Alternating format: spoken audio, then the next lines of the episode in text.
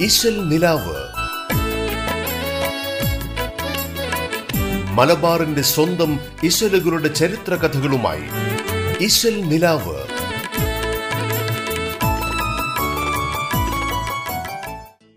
നമസ്കാരം. റേഡിയോ കേരളയുടെ എല്ലാ പ്രിയപ്പെട്ട ശ്രോതാക്കളെയും ഇന്നത്തെ ഇശൽ നിലാവിലേക്ക് സ്നേഹത്തോടെ സ്വാഗതം ചെയ്യുന്നു. തേനൊഴുകുന്ന മാപ്പിളപ്പാട്ട് ഇശലുകളുടെ പിന്നിലെ കഥയും ചരിത്രവുമായി ഇശൽ നിലാവിൽ നിങ്ങൾക്കൊപ്പമുള്ളത് ഞാൻ ആൻഡ്രിയ. മലബാറിന്റെ തനത് മാപ്പിളപ്പാട്ടുകളെ എങ്ങനെയാണ് മനസ്സിലാക്കേണ്ടത്? അത് ദേശീയമോ പ്രാദേശികമോ ആയ സൗന്ദര്യ ഭാവനകൾക്കകത്താണോ നിലകൊള്ളുന്നത്? അതുപോലെ മാപ്പിള പാട്ടുകളെ നാടൻ പാട്ടിന്റെ ഗണത്തിലാണോ അതോ മലയാള കവിതയുടെ ഗണത്തിലാണോ സ്ഥാനപ്പെടുത്തേണ്ടത് എന്നിങ്ങനെയുള്ള ധാരാളം ചോദ്യങ്ങൾ ഇന്നും മാപ്പിളപ്പാട്ട് ഗവേഷകർ നേരിടുന്നുണ്ട്. സാധാരണ മനുഷ്യർക്ക് അറിവ് നിഷേധിച്ചുകൊണ്ട് ഉയർന്ന സമുദായത്തിലുള്ളവരും പണ്ഡിതന്മാരും കൈകാര്യം ചെയ്തിരുന്ന വിജ്ഞാന മേഖലകൾ മലബാറിലെ മാപ്പിളമാർ അറബി മലയാളത്തിൽ തർജമ ചെയ്ത് പ്രചരിപ്പിക്കുകയാണ് ചെയ്തത്. ഇതിന് ഏറ്റവും നല്ലൊരു ഉദാഹരണമാണ് പാറപ്പുറത്ത് ഇല്ലത്ത് പറമ്പിൽ ബീരാൻകുട്ടി വൈദ്യർ ആയിരത്തി എണ്ണൂറ്റി തൊണ്ണൂറ്റി നാലിൽ എഴുതിയ വിഷൂചിക ചികിത്സ അഷ്ടാംഗ ഹൃദയമെന്ന അറബി മലയാള കൃതി അതിന്റെ ആമുഖത്തിൽ ഇങ്ങനെയാണ് എഴുതിയിരിക്കുന്നത്. അറബ് തമിഴ് സംസ്കൃതം ഇംഗ്ലീഷ് എന്നീ ഭാഷകളിലാണ് ഇപ്പോൾ ചികിത്സ അധികം കൊടുക്കുന്നത്. അത് സർവർക്കും അറിയാൻ കഴിയാത്തതിനാൽ നമ്മളെ മലയാളം ഭാഷയിൽ അതിനെ തർജമ ചെയ്തിരിക്കുന്നു എന്ന്. ഇവിടെ നമ്മുടെ മലയാള ഭാഷ എന്ന് മാപ്പിളമാർ ഉപയോഗിച്ചിരിക്കുന്നത് വളരെ പ്രധാനപ്പെട്ട ഒരു കാര്യം തന്നെയാണ്.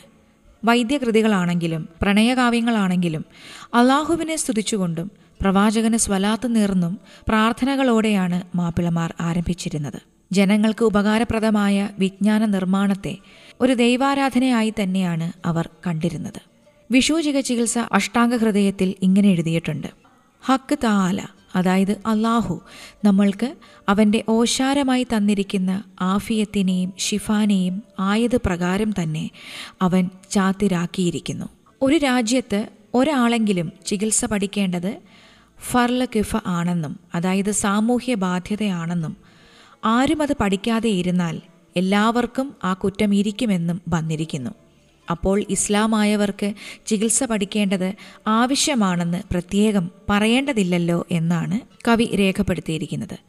ഗ്രീക്ക് അറബി ഭാഷകളിൽ നിന്നും പലതരം ചികിത്സാ ഗ്രന്ഥങ്ങൾ മാപ്പിളമാർ തർജമയിലൂടെ മലയാളത്തിന് പരിചയപ്പെടുത്തിയിട്ടുണ്ട്.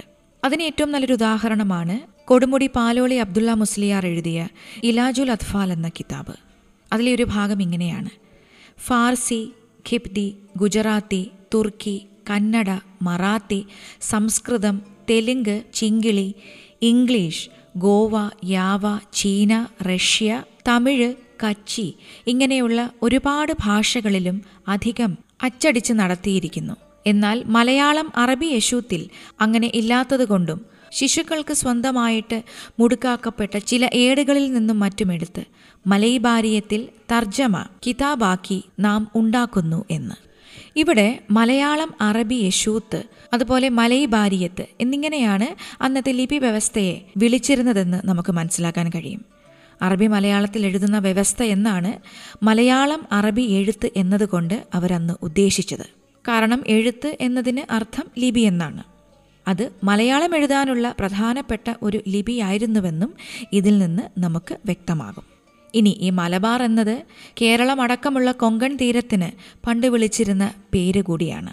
അപ്പോൾ മലൈബാരിയത്തിന്റെ അർത്ഥം വരുന്നത് കേരളത്തിന്റെ ലിപി എന്ന് തന്നെയാണെന്നാണ് ഗവേഷകർ കണ്ടെത്തിയിട്ടുള്ളത്. അതായത് വട്ടെഴുത്തിനെ പണ്ടുകാലത്ത് മലയാണ്മ എന്ന് വിശേഷിപ്പിച്ചിരുന്നത് പോലെയുള്ള ഒരു പ്രയോഗം. ഇതിനെക്കുറിച്ച് ആ ഒരു കാലഘട്ടത്തിൽ വന്ന പൂവാർ മുഹമ്മദ് നൂഹു മുസ്ലിയാർ എഴുതിയ ഫത്ഹു സ്വമദ് എന്ന കൃതിയിൽ എഴുതിയിട്ടുണ്ട്. അതിൽ നിന്നും അന്നത്തെ മലയാള ഭാഷയെ കുറിക്കാനായി മലയാളികൾ ഉപയോഗിച്ചിരുന്ന മലയാം പാഴ എന്ന അതേ വാക്കാണ് മാപ്പിളമാരും തങ്ങളുടെ ഭാഷയെ വിളിക്കാൻ ഉപയോഗിച്ചതെന്ന് വ്യക്തമാകുന്നുണ്ട്. അപ്പോൾ അറബി മലയാളം എന്നത് ഇരുപതാം നൂറ്റാണ്ട് വരെ വിളിക്കപ്പെട്ടിരുന്നില്ല എന്നതും ഇവിടെ തെളിയുന്നു. ഇങ്ങനെ ഒരു വിളിപ്പേര് ഈ ലിപി മറ്റൊരു ഭാഷയാണെന്ന ബോധം ജനിപ്പിക്കാനായി ആധുനിക മലയാള സാഹിത്യകാരന്മാരാൽ പിൽക്കാലത്ത് അടിച്ചേൽപ്പിക്കപ്പെട്ടതാവാനാണ് സാധ്യത. പിന്നീട് അങ്ങനെയുള്ളൊരു സാഹിത്യ ലോകത്തെ പരിചയപ്പെടുത്താൻ വേണ്ടി മാപ്പിള പണ്ഡിതന്മാർക്ക് അറബി മലയാളം എന്ന പേര് ഏറ്റെടുക്കേണ്ടി വന്നതാവാം. അങ്ങനെ മാപ്പിളമാരുടെ പാട്ട് എന്ന അർത്ഥത്തിൽ അറബി മലയാള പദ്യ വിഭാഗത്തിന് സഫീന പാട്ട് എന്നൊരു പേരും കിട്ടി. എന്നാൽ പിന്നീട് ആയിരത്തി തൊള്ളായിരത്തി മുപ്പത്തിരണ്ടിൽ വക്കം അബ്ദുൽ ഖാദർ തന്റെ പത്രത്തിൽ മാപ്പിള പാട്ടുകൾ എന്ന പേരിൽ ഒരു ലേഖനം എഴുതുകയുണ്ടായി. അങ്ങനെ അതിനുശേഷം മാപ്പിള പാട്ടെന്ന വാക്ക് പ്രചാരം നേടുകയും ചെയ്തു. ഈ മാപ്പിളപ്പാട്ടിന്റെ വർണചരിത്രം പറയുന്ന സുന്ദരമായൊരു ഗാനം തന്നെ ഇശൽ നിലാവിലൂടെ ഇന്നാദ്യം കേൾക്കാം. പാടിയിരിക്കുന്നത് നവാസ് പാലേരി. മാപ്പിളപ്പാട്ടിൻ വർണ ചരിത്രം മാനവികതയോടാണതു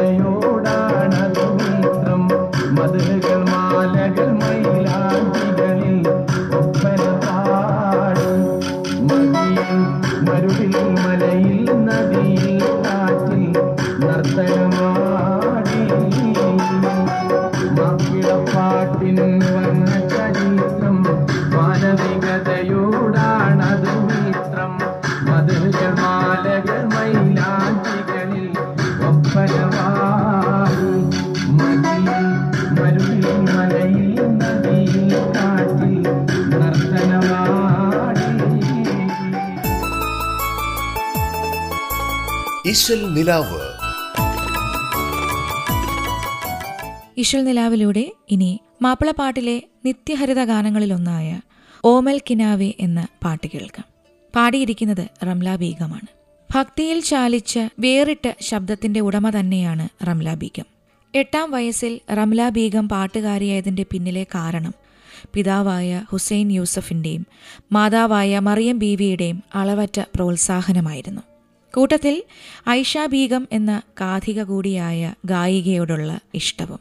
ഉമ്മ സ്ഥിരമായി പാടിക്കൊടുത്തിരുന്ന മോയിൻകുട്ടി വൈദ്യരുടെയും നല്ലളം ബീരാന്റെയും ഒക്കെ പാട്ടുകൾ കേട്ടാണ് കുട്ടിയായ റംല വളർന്നത്. പിന്നീട് സ്വന്തം അമ്മാവനായ സത്താർ ഖാൻ റംല ബീഗത്തിനായി ഒരു സംഗീത ട്രൂപ്പ് തന്നെ ഒരുക്കി.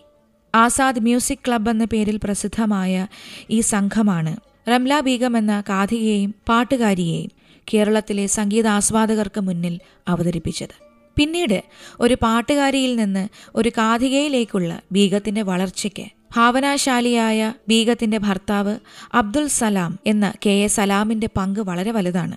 റംല ബീഗത്തിന്റെ വളരെ ജനകീയമായ ചില പാട്ടുകൾ എഴുതി ചിട്ടപ്പെടുത്തിയിട്ടുള്ളതും കെ എ സലാം തന്നെയാണ്. അത്തരത്തിൽ പിറന്ന ഒരു പാട്ടാണ് ഓമൽ കിനാവെ മദീന നിലാവെ.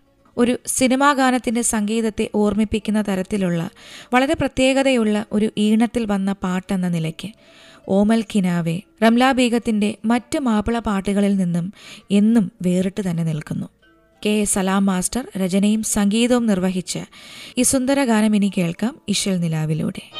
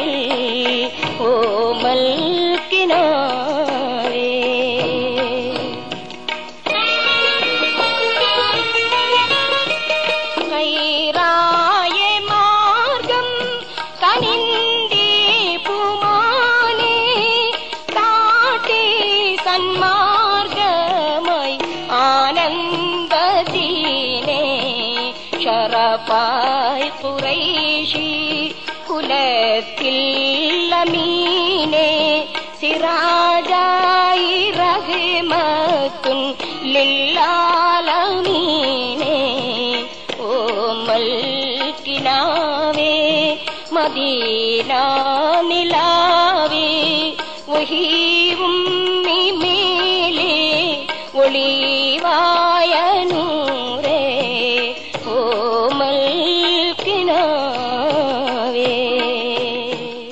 ഇശൽ നിലാവിൽ ഇനിയൊരു ചെറിയ ഇടവേള.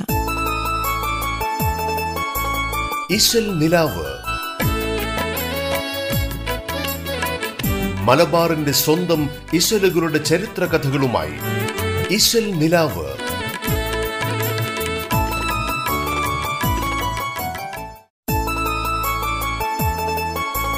ഇശൽ നിലാവ്. മലബാറിന്റെ സ്വന്തം ഇശലുകളുടെ ചരിത്ര കഥകളുമായി ഇശൽ നിലാവ്.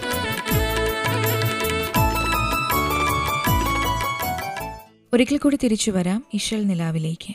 കേരളത്തിൽ പ്രത്യേകിച്ചും മലബാറിൽ മുസ്ലിം സംസ്കാരം രൂപപ്പെടുന്നതിൽ മികച്ച പങ്കുവഹിച്ചവരാണ് സൂഫികൾ.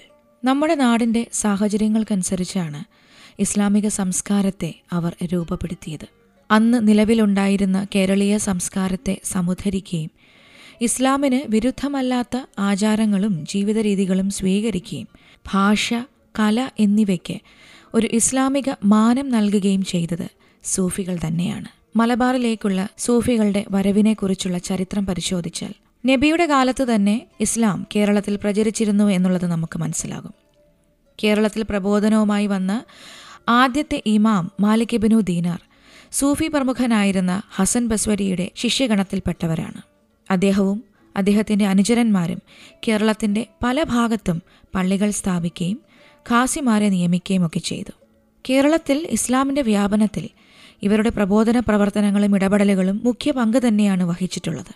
സാധാരണ ജനങ്ങളിലും താഴെത്തട്ടിലുള്ള ജനങ്ങൾക്കിടയിലും മാലിക് ബിനു ദിനാറിനും സംഘത്തിനും വലിയ സ്വാധീനമാണ് അന്ന് ഉണ്ടാക്കാൻ സാധിച്ചത്. അത്തരത്തിൽ വടക്കൻ മലബാറിൽ പ്രബോധനം നടത്തിയ പെരിങ്ങത്തൂരിലെ കനകമലയിലുള്ള ഒരു കൃഷിക്കാരനായിരുന്ന ഷെയ്ഖ് അലിയെക്കുറിച്ച് ഉമർ സുഹ്രാവർദി വിവരം നൽകുന്നുണ്ട്. വളയപട്ടണത്തെ ഖാലി സയ്യിദ് അബൂബക്കറും ഖാലി മുഹമ്മദും വളരെ വലിയ ജനസ്വാധീനം നേടിയിരുന്ന സൂഫി വര്യന്മാർ തന്നെയാണ്.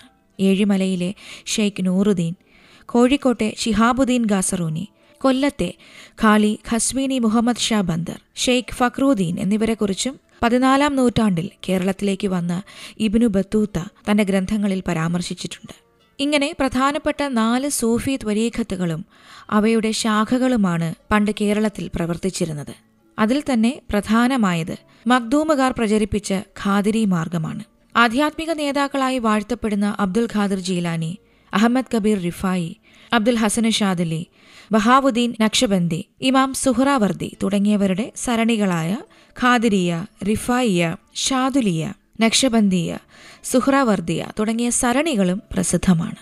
ഇതിലെ ഖാദിരിയ സൂഫി ത്വരീഖത്തിനെ കുറിച്ച് പറയുകയാണെങ്കിൽ പതിമൂന്നാം നൂറ്റാണ്ടിൽ മുൾട്ടാനിൽ നിന്ന് വന്ന ഷെയ്ഖ് ഫരീദുദ്ദീൻ അബ്ദുൽ ഖാദർ അൽ ഖുറാസാനി ഖാദിരിയാണ് ഈ ഒരു ആധ്യാത്മിക വഴിയുമായി ആദ്യം കേരളത്തിലെത്തിയത്. അദ്ദേഹം മലബാറിലുടനീളം സഞ്ചരിക്കുകയും പൊന്നാനിയിലടക്കം ഒരുപാട് പള്ളികൾ ഉണ്ടാക്കാൻ നേതൃത്വം നൽകുകയും ചെയ്തു. ഖാദിരിയ സൂഫി ത്വരീഖത്തിലൂടെ ഷെയ്ഖ് അന്ന് നിലനിന്നിരുന്ന ജാതി സമ്പ്രദായത്തെ എതിർക്കുകയും ഒരുപാട് പിന്നോക്ക വിഭാഗങ്ങളെ ആ ഒരു ജീവിതശൈലിയിലേക്ക് ആകർഷിക്കുകയും ചെയ്തു. അതുപോലെ തന്നെ കേരള മുസ്ലിം ചരിത്രത്തിൽ വ്യക്തിമുദ്ര പതിപ്പിച്ച ഒരു സൂഫി പണ്ഡിത കുടുംബമാണ് ഓടക്കൽ കുടുംബം. മലപ്പുറം ജില്ലയിലെ തിരൂർ പൊന്നാനി തിരൂരങ്ങാടി വേങ്ങര ഊരകം കുഴിപ്പുറം മറ്റത്തൂർ ഒതുക്കുങ്ങൽ തുടങ്ങിയ പ്രദേശങ്ങളിൽ പരന്നു കിടക്കുന്ന ഈ കുടുംബത്തിന്റെ വേര് യമനിലാണ്. തിരൂരങ്ങാടിയിൽ ഖാളിയായിരുന്ന പ്രമുഖ പണ്ഡിതനും സൂഫി വര്യനുമായ അലി ഹസൻ മുസ്ലിയാരാണ് ഓടയ്ക്കൽ കുടുംബത്തിന്റെ പിതാവ്. അതുപോലെ തന്നെ വടക്കേ മലബാറിൽ ഇസ്ലാമിന്റെ പ്രചാരണത്തിൽ പ്രധാന പങ്കുവഹിച്ചവരാണ് വളപട്ടണം ഖാദിമാർ. ആദ്യകാലത്തെ മുസ്ലിം പ്രബോധകരിൽപ്പെട്ട സയ്യിദ് അബൂബക്കർ സഹോദരനായ സയ്യിദ് ഹുസൈൻ സയ്യിദ് മുഹമ്മദ് തുടങ്ങിയവരാണ് വളപട്ടണം ഖാലിമാരുടെ മുൻഗാമികൾ. ഇവർക്ക് ശേഷമാണ് ബുഖാരി തങ്ങന്മാർ വളപട്ടണം ഖാദിമാരാകുന്നത്. ഇത്തരത്തിൽ വ്യത്യസ്തമായ സന്ദർഭങ്ങളിലും കാലഘട്ടങ്ങളിലും ഈ ലോകത്ത് ഇസ്ലാം അതിജീവിക്കുന്നതിൽ സൂഫിസം വളരെ സുപ്രധാനമായ ഒരു ദൗത്യം തന്നെയാണ് നിർവഹിച്ചത്. സാമൂഹിക സാംസ്കാരിക രാഷ്ട്രീയ മേഖലകളിൽ. അതത് കാലങ്ങളിൽ അഭിമുഖീകരിക്കേണ്ടി വന്ന പ്രതിസന്ധികളെയും പ്രശ്നങ്ങളെയും പരിഹരിക്കുന്നതിൽ സൂഫി ഉലമാക്കളായിരുന്നു നേതൃത്വം നൽകിയിരുന്നത്. ഇമാം ഗസാലി ഷെയ്ഖ് അഹമ്മദ് സർഹിന്ദി ഷാ വലിയുല്ലാഹി ദഹ്ലവി ഇമാം ഷെയ്ഖ് അബ്ദുൽ ഖാദർ ജീലാനി തുടങ്ങിയ സൂഫി ഉലമാക്കൾ അവരുടെ കാലങ്ങളിൽ അവരുടേതായ സാമൂഹിക ദൗത്യം കൃത്യമായി നിർവഹിച്ചിട്ടുണ്ട്. ഇഷൽ നിലാവിലൂടെ ഇനി സമീർ ബിൻസി ആലപിച്ച ഒരു സൂഫി ഗാനം ആസ്വദിക്കാം. നരകത്തിൻ വാതിൽ തുറന്നിരിക്കുകയല്ല. അവൻ തരുന്ന സ്നേഹങ്ങൾക്കൊന്നും അതിരുകളില്ല. നരകത്തിൻ വാതിൽ തുറന്നിരിക്കുകയല്ല. അവൻ തരുന്ന സ്നേഹങ്ങൾക്കൊന്നും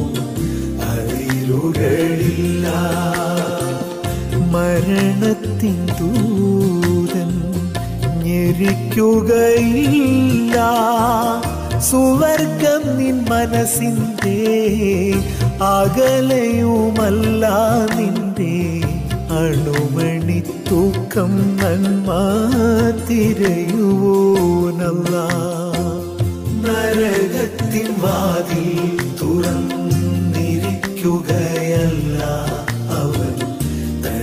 തരുന്ന സ്നേഹങ്ങൾക്കൊന്നും അതിരുകളില്ല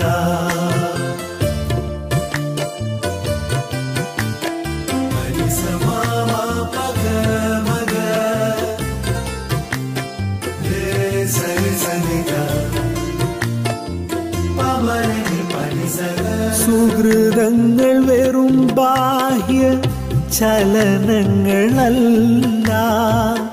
സുഹൃതങ്ങൾ വെറും ബാഹ്യ ചലനങ്ങളല്ല സുബാന്റെ കണ്ണിൽ നിന്റെ ചടങ്ങുകളില്ല കുടുമയും തലപ്പാവും അടയാളമല്ല കുടുമയും തലപ്പാവും അടയാളമല്ലാത് സുവർഗ പ്രവേശത്തിന്റെ അനുവാദമല്ല. നരകത്തിൻ വാതിൽ തുറന്നിരിക്കുകയല്ല. അവൻ തരുന്ന സ്നേഹങ്ങൾക്കൊന്നും അറിയുകളില്ല. ഗായകനായ സമീർ ബിൻസ് തന്നെയാണ് ഈ സൂഫി ഗാനത്തിന്റെ സംഗീത സംവിധാനം നിർവഹിച്ചിരിക്കുന്നത്. ഇതുപോലെ ചരിത്രവും കഥകളും ഉറങ്ങുന്ന മാപ്പിളപ്പാട്ടുകളുമായി ഇഷൽ നിലാവിലൂടെ വീണ്ടും അടുത്ത ദിവസം വരാമെന്ന് പറഞ്ഞുകൊണ്ട് തൽക്കാലം വിടവാങ്ങുന്നു ഞാൻ ആൻഡ്രിയ.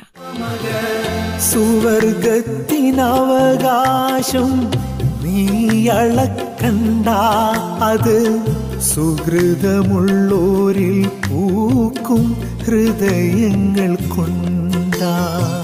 സുവർഗത്തിനവകാശം നീ അളക്കണ്ട. അത് പൂക്കും ഹൃദയങ്ങൾ കൊണ്ട പ്രഥമ സ്ഥാനത്തിൻ പേരിൽ അഹങ്കരിക്കണ്ട. പ്രഥമ